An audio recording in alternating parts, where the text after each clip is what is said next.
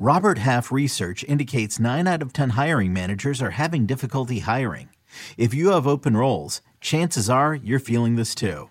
That's why you need Robert Half. Our specialized recruiting professionals engage with our proprietary AI to connect businesses of all sizes with highly skilled talent in finance and accounting, technology, marketing and creative, legal, and administrative and customer support.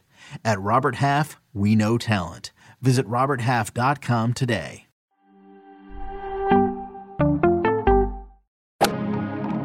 Freaking first cut. Golly.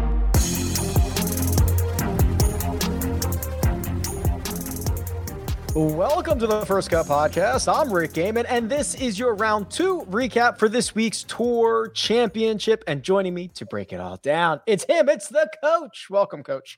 Let's do this round two. And you know, the beautiful thing about this, Rick G, is that we talked about it on one of the shows earlier this week that this is why the PGA Tour has got it right. Not once today did I see on the telecast two different scores. This is where they started. We just now have a golf tournament. That's it. There's no more two two things. Just one, and I love it. Let's go. Yeah, I was going to say this is this is really turning into, and we heard guys say this uh, after their round on Thursday. Basically, like, okay, this feels normal again. I'm two, I'm three, I'm four back with three rounds to go. Now they're probably going to say the same thing uh, with two rounds to go. Th- this really does feel like we've just opened up a Friday afternoon leaderboard. We're on here talking, and there was no starting strokes. well, and, and that's the beauty of why the regular season meant so much. It's why the playoffs mean so much because you want the best players at the top of the leaderboard playing for the $15 million come Sunday. So, what do we have? We have the best two players at the top of the leaderboard now making separation, which is exactly what the playoffs were designed for. Best players reward great play. Yeah, and with back-to-back 65s, Jon Rahm is asserting himself on the top of this leaderboard. He's made basically the biggest move, coach. That's 10 under par for the first two rounds. Add it to the 6 under par that he started at. He sits at 16 under before we get into where he falls onto that leaderboard. Uh, uh, it is clear why he has had the summer that he has had and it doesn't seem like it's going to stop anytime soon. Well, we marveled at the fact that he was plus 450 to start the week, and he started, count them, four shots back. If you told me, if you told me at any golf tournament, anytime that somebody was four shots back at any moment, at any moment, and he was plus 450 to win the golf tournament, I told you you were crazy. But that's how much better, head and shoulders better he is than everybody else right now. He's 10 under par. It's not close. And I think He's going to pass Cantlay tomorrow significantly, and it's going to be a coronation come Sunday. Yeah, because he is going to start the weekend one shot back of Patrick Cantlay, who fired a 66 on Friday, made birdies on both 17 and 18 coming in. It was a bogey free round. And this is kind of really, it's a weird spot for a guy to start at 10 under par. We've seen, we saw Justin Thomas two years ago immediately cough up the lead. I think it's, I think it's very important for the guy at the top, in this case, Cantlay, to get off to a solid start, to turn this into a regular event because coach if you start at 10 under and you have a rough round one maybe a rough round two it, it, it's it feels like you should be in the mix at all times and Cantlay so far so good. Well look at the opposite of that. Look where tony Finau who started second currently is. He's not in second. He's not in third. He's not in fourth. It's exactly the point that you're making. I'll give patrick Cantlay all the credit in the world. And you know, and everybody that works at First Cut or Sportsline knows, I am not a Patrick Cantlay fan as far as being great for the tour. I don't know him at all. I just know that he has no pulse. I just know that when he makes a big time birdie putt, we saw one fist pump last week. Take that away. It doesn't matter what the coach thinks. I know what I'm watching. And this dude is solid. He's standing on the tee going toe for toe last week with Bryson, this week with Jon Rahm. And I tell you what, even if he doesn't win the FedEx Cup, he has my newfound respect because this dude is a beast. Patrick Cantlay and Jon Rahm have opened themselves up a, a, little bit of a cushion on the rest of the field. Cantlay at 17 under par, Jon Rahm at 16 under par, Bryson DeChambeau sitting in solo third, 11 under, coach. That is 6 uh-huh. shots off the lead. Bryson had himself an eventful day. The driver wasn't always cooperating at times. He did salvage the round with birdies on 17 and 18, but six shots back with two to go. Too, too far back? Is this a two horse race? Yeah, I think it really is. Now, this may be the greatest 67 I've ever had the, the pleasure of watching in my life. He was everywhere. I, I can't even remember the last hole that I watched where he hit it from the middle of the fairway. It was behind a tree. He's hitting it low. He's chipping in on 17 for birdie. He was all over the place. But that's why Bryson DeChambeau has become one of the uh, greatest players on tour, but one of the greatest attractions on tour because you never know what you're going to get. But I guarantee you, at the end of almost every single round, he figures out a way to score. He figures out a way because he's such a great putter.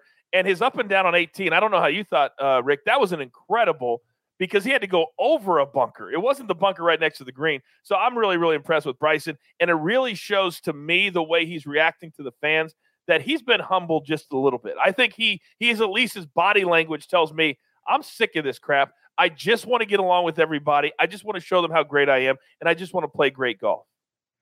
Yeah, 67 on Friday. Uh, certainly a great round considering everything that he went through. Uh, it could have gotten away in a hurry. But the only other golfer, the only other golfer double digits under par is Justin Thomas. He's at 10 under. He is seven back. And coach, when he was through about 12, maybe 13, 14 holes, it was looking like he was going to throw his name into the ring for one of these guys to fly up and try to steal this golf tournament away. Now, he bogeys 16, he bogeys 17. He sprays one way right off the tee on 18, has to play it back in, does not take advantage of that par five. He makes a par there, and now he's seven shots back. We saw the flash from Justin Thomas, but uh, it is it is likely to be too much with two rounds to go. Yeah, he's going to be kicking himself. The last 45 minutes is really going to be what I believe will ultimately cost him the FedEx Cup because it's a lot different starting at 13 under par tomorrow as opposed to starting at 10 under. And yes, he missed the opportunity on 18, but he was able to recover and he missed like a five footer. So that felt like a bogey because 18, when you get it up that close, you and with his third shot, which was tremendous, he should have paid that off. But that just shows, doesn't it, Rick, the the, the last five months that Justin Thomas has had that he plays really good at times, then he gives some back, and it's just more magnified in this tournament because there's only 30 guys. He is at the top of the leaderboard, and they are playing for so much money. So every shot you agonize for these guys because you know that that one shot could literally cost them millions of dollars. Yeah, they're lining up behind uh, the top four. There are one, two, three, four, five golfers in a tie for fifth at nine under par. We can talk about maybe some of those guys to make a move. We're going to look at the odds board, but first, we're going to take a quick break and hear a word from our partners. Paramount Plus and the National Park Foundation present A Mountain of Zen. This Earth Week, you can live stream seven national parks for seven days on Paramount Plus. Paramount Plus, official streaming partner of the National Park Foundation. Bang. Time to put on your wow. big, ba- big boy pants, coach. Yes, it is. It's that time. Let's go. I'm ready to put on my big boy pants. But are the guys at nine under ready to put on their big boy pants? Let's start at the guys at the top. Uh, we mentioned it. Cantlay is going to enter the weekends one clear. One shot lead. Jon Rahm's in second. However, that has not stopped our friends over at Caesars from making Jon Rahm the favorite. He is even money coach. It, it, it is uh, uh, probably not many shots into Saturday as long as things go according to plan. Uh, this will likely be your last chance to get Jon Rahm at even money or anything close to it with the trajectory that he is on. I'll be honest with you. I'm a little shocked because we talked about it a few minutes ago that he started the the week at plus 450, which was dead even with, with what Patrick Cantlay's uh, odds were. So try to explain it to me, uh, Rick, that now with two days to go and he's cut 75% of that lead out, that now he's even money, which is exactly where he was before Thursday. So what I mean by that is there is incredible value on Jon Rahm because he's 10 under. Cantlay is only seven under for the two days. So if you look at the scores, to me, and, and you know, we talk about this every time we do the show together, that we don't like odds that are less than 1,000. We hate it. But in this instance, with five shots to the next guy, I think there's a lot of value in Jon Rahm. What about you? I tend to agree with you. You know, there was a time, there were a couple of shots on Friday that, you know, Cantlay stuffs one close and Jon Rahm responds. He hits a Rahm hits a bad approach shot, leaves it short, uh, you know, in the in the fairway, uh, whips out the putter, knocks it in for birdie. He is just he's unrelenting, coach. He is unrelenting. He is just always within arm's reach. He's closing the gap it just feels like the ebbs and flows of this tournament are going to end with him hoisting the FedEx Cup. That's just the way it feels right now. And at even money, I yeah, I think you got like two more holes because if he comes out and birdies birdies his first hole on Saturday morning, uh, you're not going to get even money anymore.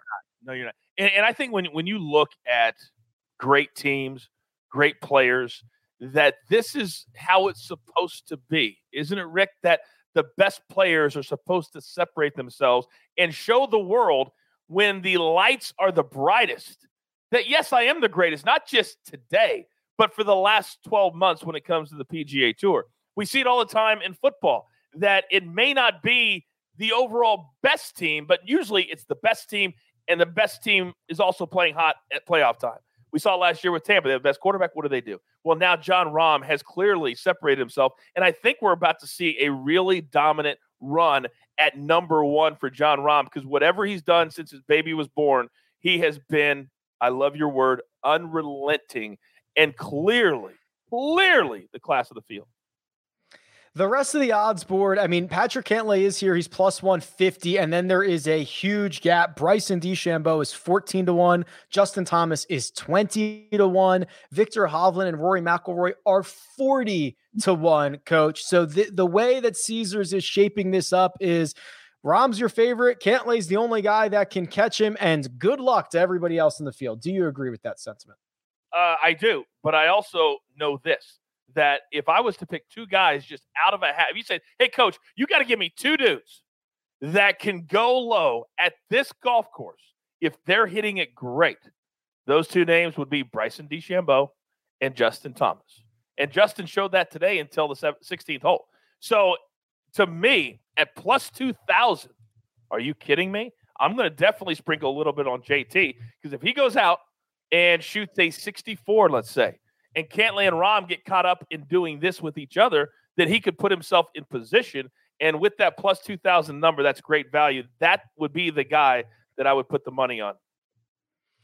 Four golfers, double digits under par or better. It's Cantlay, it's Rahm, it's DeChambeau, it's Justin Thomas. The rest lining up behind. We will see how it all shakes out. And we'll be back after round three and round four to break it all down. But for now, let me thank producer Jacob. He does all the hard work behind the scenes. That right there. It's the coach. You can find him on Twitter at the coach rules, and you can find me at Rick Run Good.